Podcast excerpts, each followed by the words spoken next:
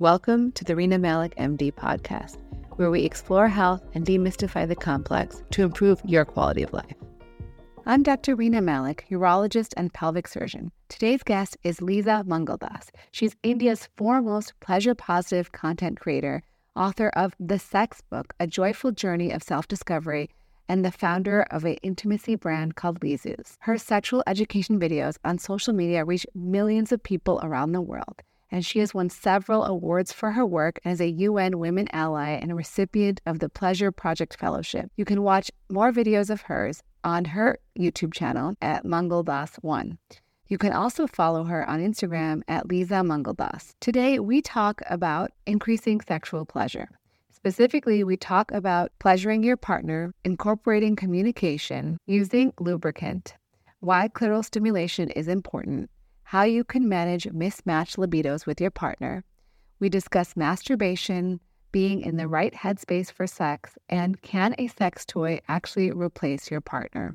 And how can you incorporate watching pornography into your relationship? We hope that you will enjoy this podcast and learn a great deal. I want to start off talking since you are like the guru of pleasure. What should people focus on for pleasure, for being able to pleasure their partner? I think that a lot of us inherit uh, very heteronormative ideas around sex that are very limiting because they also tend to be entirely centered around the penis, penetration, right? Most of us still define sex as penetration, penis in vagina equals sex, when really sex can be so many things, right? Oral sex is sex. I mean, sex can be whatever you want it to be, really. It's intimacy between you and your partner uh, or even alone. Um, there's so many aspects to sexual pleasure actually that have nothing to do with penetration. And I think for staff, recognizing that there's more to sex than penetration would be wonderful for more men to do. Because, you know, the vulva actually, I feel the, people don't recognize that the clitoris is much more central to the pleasure of most vulva owners than the vaginal canal, right? So penetration, penis and vagina is often not so pleasurable for people with vulvas. It is, in a way, kind of ignoring the primary center of pleasure altogether, right? Which is why so many vulva owners don't experience orgasm from penetration alone. I mean, statistically, it's found that the clitoris is the far more reliable route to orgasm for most vulva owners, and yet most straight couples approach sex, you know, totally ignorant of this or sort of as if it's an afterthought. You know, even the word foreplay kind of suggests that all of this other stuff is optional, right? And penetration is the real deal. So I feel like first shifting that focus and prioritizing all kinds of intimacy rather than just penetration is likely to lead to more pleasure. I also think we kind of are trained to see men and women as playing these different roles during sex. Like women are posited as like gatekeepers, and men are posited as the pres- predators. You know, it's almost yeah. like as a woman, it's not womanly to want sex or to like sex. And it's not manly to not want or not like sex, you know, as if the sort of transaction that's happening is that the man is taking and the woman is reluctantly giving. And I think that's also really harmful. Like, absolutely. I think that we need to remove that gendered conditioning. Firstly, gender isn't even only binary, right? I, we can all also expand our understanding of gender and sexuality and and sort of unchain ourselves from the heteronormativity and rigid gender binary that conditions our attitudes. So I think this idea of like women as reluctant participants and men as aggressors is really limiting and damaging. And it would be wonderful if sex was a shared and equal experience, right? And yet I feel like as women, often we feel like we're going to be judged or shamed by a male partner if we seem sexually expressive or communicative. And so we kind of hold back. And I think similarly, sometimes men might not be able to express vulnerability or reluctance or say they're not in the mood or, you know, talk about their body insecurity. So it really serves nobody. Like these gender stereotypes don't actually help anyone, not even men. Um, so I think that's another thing that can really contribute to a more expansive and pleasurable sexual life. I think that as a practical tip for, you know, as I said, for again, we're talking in heteronormative terms, but this can apply in, in any sexual relationship. But if the the person in the relationship or the man who is typically, you know, seen as predatory or who's always asking for sex, if you can encourage your partner to say like, hey, you know, it really turns me on when you initiate or you're excited about it or you take the lead. I think that can help give your partner the confidence to do that more often. Yeah, absolutely. I think communication is so central. I mean, if I had to only give one tip, I would say communicate. Yeah. I think so often partners don't actually talk about sex, even if they're having sex. Um, and they don't talk about sex outside of the actual act of sex. Like maybe there's some communication while you're having sex, but it can actually be really valuable to talk about sex, to talk about what turns you on, to talk about how you're feeling, um, and for intimacy and sex to be something that you're able to openly communicate about honestly. Um, even when you're not actually having sex, it can be easier to talk about maybe some of your concerns or confusions or how you're feeling if you're just sitting and talking as opposed to like, you know, having to deal with the pressure of either disappointing or hurting your partner while they're on top of you because you don't feel a certain way or you're not enjoying yourself. Um, so I think communication is so central. And then I was going to just give a very practical tip for the third one, or just an easy little tip. I feel like lube is the unsung hero uh, of better sex for everybody, and you don't have to be older or you know experiencing dryness in particular to use lube. Lube is for everybody. I mean, of course, it can help in those scenarios, but I feel like lube just makes sex more fun, um, reduces friction. Uh, if, if pain during sex is an issue, it can often help alleviate that. And I mean, you just gotta try it. Even oh my god, yes, hundred percent better. A hundred percent. So I, I have a whole video on lubricant, and I am a huge lubricant proponent. Um, you know, there's so many different kinds out there: water-based, aloe-based, which is similar to water-based. There's silicone-based. There's oil-based, and they all have different, you know, benefits and you should experiment, try them all. And if you don't want to go to the store and buy lube, go to the kitchen, try coconut oil, try uh, try olive oil. You know, these things are like so helpful and can really enhance your sexual pleasure for both parties. So, you know, 100% agree with that. I want to say though that unfortunately in India, sometimes these oils that are marketed um, not for internal use, like coconut oil is often a hair oil here. Oh, Be yeah. careful about yeah. the ingredients. Use a pure coconut oil because often the oils have paraffin in them. Yeah. Um. So if you're new to lube, like using sexual lube, especially in India, because it's a product with less availability, access, and education around it, I would just say like look at the ingredient. Make sure what you're using is body safe. You don't want to use a general moisturizer or, you know, just um some sort of cold cream or something that's meant for external use. Yeah, great point. And no, no Vaseline either. That's not safe, uh, not, not great. So things uh, absolutely important to avoid a lot of household products, but um, certainly cl- yeah, clean oils like uh, 100% natural Pure oils are safe. Yeah.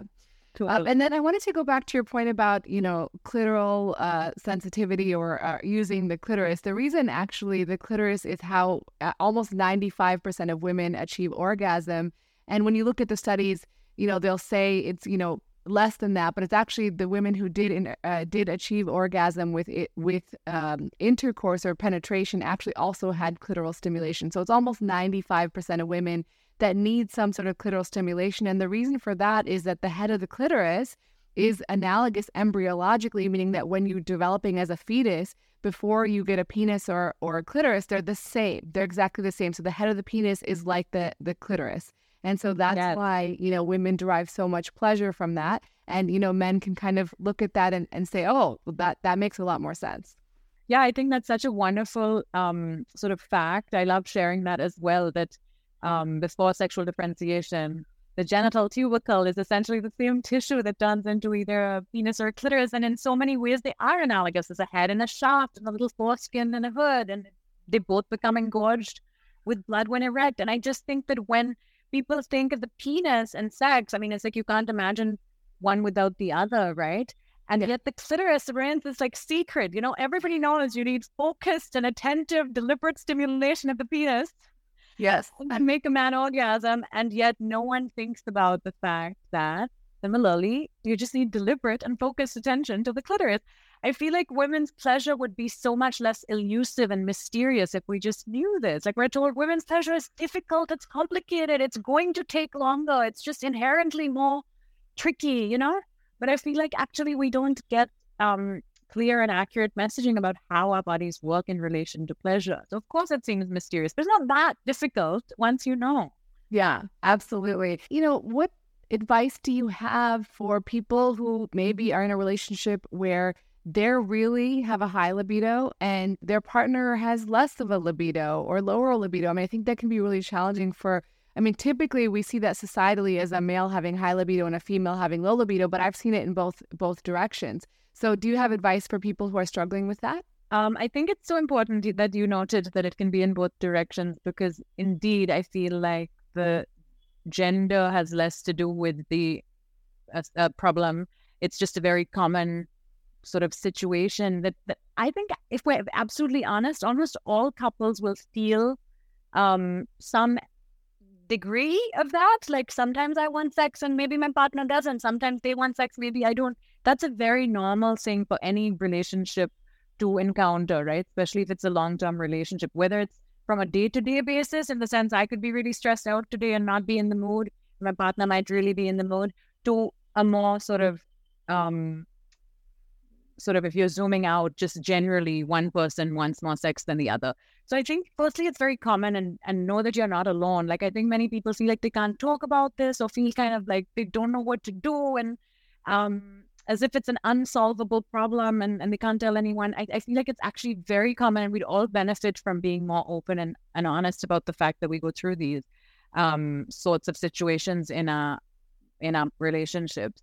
And I think communication is so central to figuring this out together because I think, you know, it's unfair to expect either, uh, well, certainly to expect the partner who might not be feeling particularly sexual to just have sex with you because you want it, right? That's right. Um, a lot to ask. And yet, I feel like if you're able to talk about this openly, you can also think about what intimacy is for you. You know, is not enough sex meaning not enough penetration, or is it not enough cuddles? Is it not enough just you know, um, close and vulnerable time together. I feel like thinking about what you're missing and how you can both, um, you know, if you're both committed to making this work and sort of meeting each other's uh, emotional and physical requirements and all of that, talking about how you can both do things that work for both of you in ways that kind of, you know, provide a middle ground.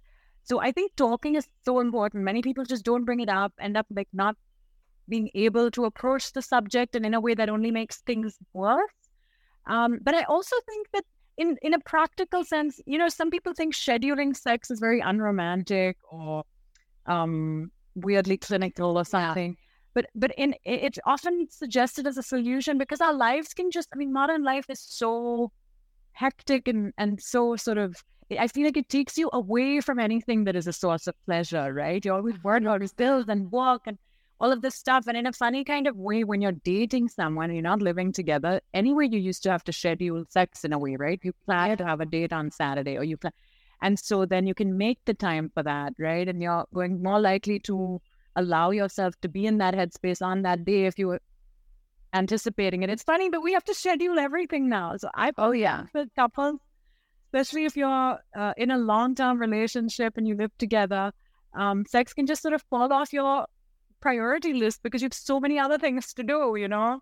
Because absolutely laundry and all of this stuff. So in a in a weird kind of way, as unromantic as it sounds, I think it's actually something worth trying. Scheduling sex so both parties know um, that they're gonna make the time for this and try and make it special and and make it a priority, right? Because spontaneity, while it's amazing, it isn't that easy to stop everything else that you're doing uh, Uh, when you have so many other things to do. And then sometimes it just doesn't happen. I think that scheduling sex is a great tip because as you said, you know, it's something to look forward to. It's exciting and it's like, okay, I've put this on my schedule and hey, I'm to like get busy on Saturday and it's to be great and I can't wait, right? You get you get excited and and I think this idea of spontaneous desire is so overplayed by the media, right? Like you you see you see a, someone of the who is attractive to you, mm-hmm. you get super excited, you want to jump them and have sex, right? But that's not reality, right? As especially, you know, as your hormones change over your lifetime, that spontaneous desire becomes less and less frequent and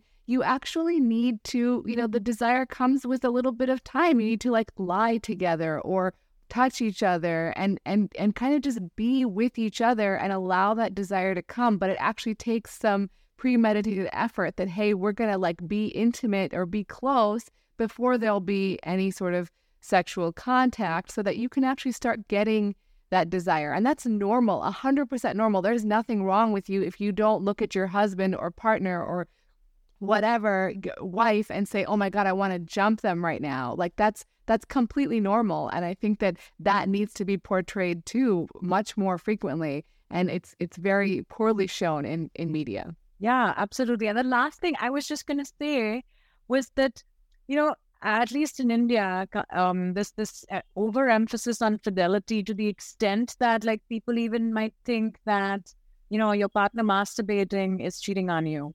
Um, and I really think we need to rethink that stuff. You know, uh, masturbation is a self-soothing behavior, and it's a wonderful and easy way to uh, sort of provide yourself with pleasure or some sort of sexual release when you when you want that. I think even when you're in a relationship, uh, it's perfectly normal and healthy to also masturbate. And I think, especially when there's a mismatch in libido, um, being able to also, you know, sort of explore your own body and pleasure and sexuality solo sometimes is a is a healthy way to release some of that uh, absolutely sort of sexual energy that you might want an outlet for. So I highly recommend people uh, being open to their to, to their partners continuing to have like you know a self pleasure ritual if they're in a monogamous equation. And if they're open to non monogamy, of course, that's another thing. Ethical non monogamy, I feel, is getting more visibility uh, and more understanding. And, you know, it's, it's, a lifestyle choice or relationship structure that more and more people are exploring. So that is another thing that,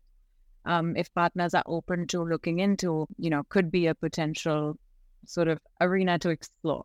Right, absolutely. And, and the benefits to masturbation are so many stress relief, um, you know, reduction blood pressure, just just so many great, wonderful benefits, and like a release of feel good hormones in the body. And I think that you know, it's it's great to explore your body, learn more about what makes you excited, what gives you pleasure, so that you can kind of pass the information on to your partner, so that you guys can use that in your intimate relationship. And there's absolutely nothing wrong with it. If you choose not to, that's fine too.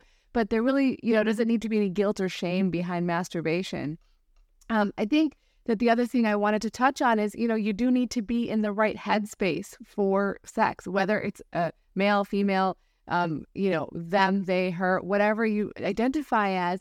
Everyone needs to be in the right headspace for having intercourse, intimacy, whatever. And so, do you have any tips on on kind of getting your partner in the right headspace?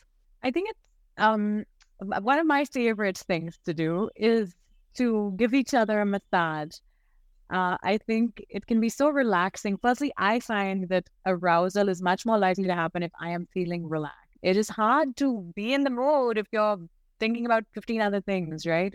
And if you're stressed out, which most of us always are, I feel like it's a symptom of modern life. Yes. That's actually like physically feeling relaxed can actually really help with mentally feeling relaxed. So I, I love a back massage or a shoulder, back and shoulder neck kind of situation um, I feel like it just eases the tension literally physically and then therefore also mentally. So this is what my partner and I have started doing.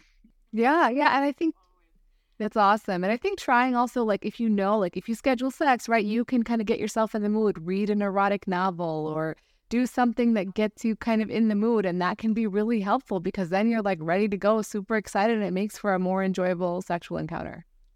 And interestingly, even working out, like if you go for a run together, um, beforehand. It, it, I think just getting your bodies and our brains are more connected, I feel, than we think about um, or that then we acknowledge. And it's funny, but even just breathing, like getting your, you know, getting the blood flowing, getting your heart rate up and your breathing, um, sort of inhaling and exhaling at the way that you would if you're going on a run or if you're meditating. Most people find it hard to meditate though, which is why I say go for a run. Because I feel like it can have the similar sort of physical effect of relaxation when you're done with your run. Yeah. Um, as you might feel from meditating as well, just from that breathing, you know. And it's funny, but it can really get you in the mood. If you're physically feeling relaxed and energized, it's more likely that your mind is at ease as well. I want to get to a couple questions that my audience always asks about. And one is, you know, if they buy a toy for their partner, or if their partner is using a toy to reach climax, um, is that going to replace them? No, I think we should be totally good with bringing vibrators into the bedroom. I think that it's technology, you know, a vibrator or any kind of sex toy, whether it vibrates or not, is essentially just a technology that exists. Technically, even a pillow is technology, right? Yeah. I mean, maybe people use hand as a pillow. Now we have a pillow. So I feel like anything that makes a task easier and more efficient and um, you know, makes your life better is technology. And sex toys are technology and they're we should embrace them. They're wonderful. And particularly for vulvas, I just think vibrators are incredibly effective at providing clitoral stimulation. The the what a vibrator can do is not humanly possible at that speed and consistency and for that duration. So it's not even a you know, I mean, does an accountant consider a calculator competition? No, but it's like hugely helpful in making the workday more efficient. I feel like similarly, we have embraced this technology. It eases also the pressure on the on on the partner in a way, right? I mean, I feel like so many men write to me being like, I don't know if I can satisfy my partner. I wonder whether I can last long enough. I wonder yeah. and why should firstly I think that all of those ideas around sex, as I said earlier, they don't serve men, they don't they don't serve anybody really. So I think we need to rethink sex. But I also think sex tech can really it can bring a lot of pleasure to all parties and alleviate performance anxiety for everyone. And we should be using them. And yet they can't replace you. Vibrator can't give you a hug or call you on your birthday as, as the famous scene in Sex and the City. I don't know if you remember it around the rabbit vibrator. Yeah. But no, it can't replace a loving partner. Of course not. I, I, I do think though that if all you're getting from a relationship is sex, uh, then you know perhaps once you have a toy, you're going to rethink how much casual sex is really worth it. At least that happened for me.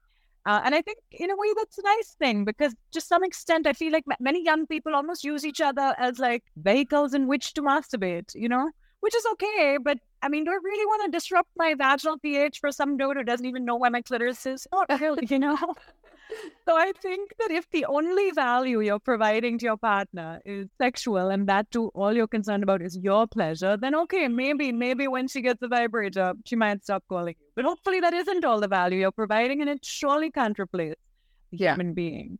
Yeah, I think the only caveat I would add is absolutely masturbation is excellent, but if you become very accustomed to one way to climax, so if you're masturbating every single day with very aggressive vibrators or hand stimulation and and that may be something that your body becomes accustomed to and that's okay but you you know it, it may make it harder for other means to get you to reach the same climax. So just being aware of that i think um, as as that can happen in relationships and that's normal and just to kind of be cognizant of that and not take it personally if that happens in your relationship. Yes and actually i think um, it's important not to compare the two say like I think it's important to recognize that what certain toys can do is simply not humanly possible. Yeah. Um, and so to expect that, I think, you know, I was joking a little bit earlier. I was joking in a lighthearted way, but I think that, as you said, yeah, it's really important to recognize that um, partnered sex might, or even masturbation with your fingers instead of a toy, might not be able to provide the the intensity of stimulation as an electronic device, right? Mm-hmm. Um, and I feel like, you know, I mean, email is great, but a handwritten le- letter is also wonderful, right? And it's, it's yeah. nice to be able to appreciate both experiences instead of comparing them or expecting your partner or, I don't know, the expecting one or the other to be better or to meet the, you know, I feel like it isn't a competition and, it, and yeah. it's nice to appreciate partner and sex for what it is. And masturbation with a vibrator for what it is, but it's also fun to bring a vibrator into the bedroom now and then. Is all I was. Yeah, Absolutely, absolutely, and and be open to that. I think I think it's it's it adds so much fun to the experience. Last question, because I don't want to go too too long, but you know, there's a lot of um, concern about watching pornography. Is it good? Is it bad? And I think there is a great way to use it health, you know, in a healthy manner. And so, do you have tips to incorporate using that in your relationship in a healthy way? I think it's uh, if you're someone who watches porn and enjoys watching porn, I think it can be great to just be mindful of what you're consuming. You know, you want to be consuming something that's ethically produced, right? You want nobody's consent to have been violated in order for you to experience pleasure. So uh, I'm a big proponent of ethical porn. There's a whole bunch of uh, uh, indie adult filmmakers who are, who are ensuring that the production of the content is ethical in the sense that you know performers' rights are uh, protected and, and, and safe and professional working environments are created and performers have a say in what they're doing and consent is very, you know, explicitly um, indicated. And I think that's really important because there's so many free porn sites where there's like revenge porn or some sort of non-consensually uh, created materials. You know, either the clip is was the act consensual, was it consensually filmed, was it consensually shared? So often you really don't know.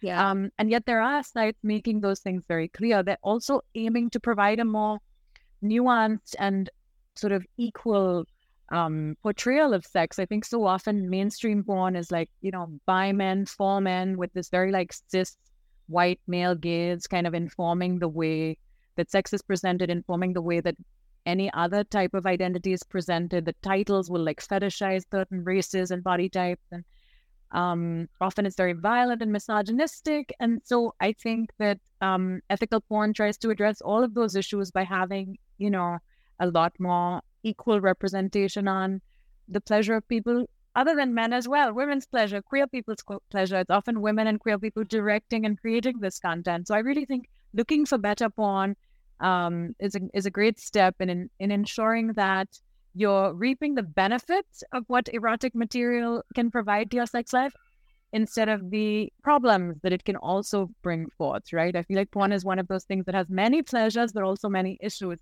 Obviously, it's one of the safest ways to experience sexual pleasure, porn and masturbation. No infection, no pregnancy, no rejection, right? So it can be a very healthy outlet to explore your curiosities and fantasies and all of that. But much of mainstream porn also has all these issues. Um, so yeah, well, make sure you're watching ethical porn if you yeah, and porn. And and absolutely make sure that um, it's not disrupting your normal like porn addiction is a real problem. And I think that um, if you find that you're watching so much porn that it's disrupting your daily activities, something to to definitely be mindful of. And also, if you're watching porn and having this expectation of what your sex life is going to be like, well, porn is a produced product, right? It is it is augmented with visual effects and and it's it's very um, not realistic. So I think just realizing that um, for a lot of people can be very helpful.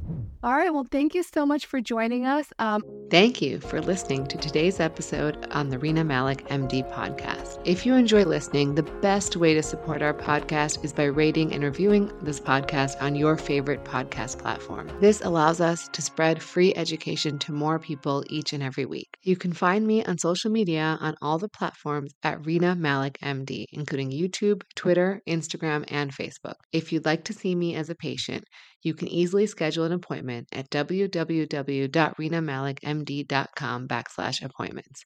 And as always, remember to take care of yourself because you're worth it.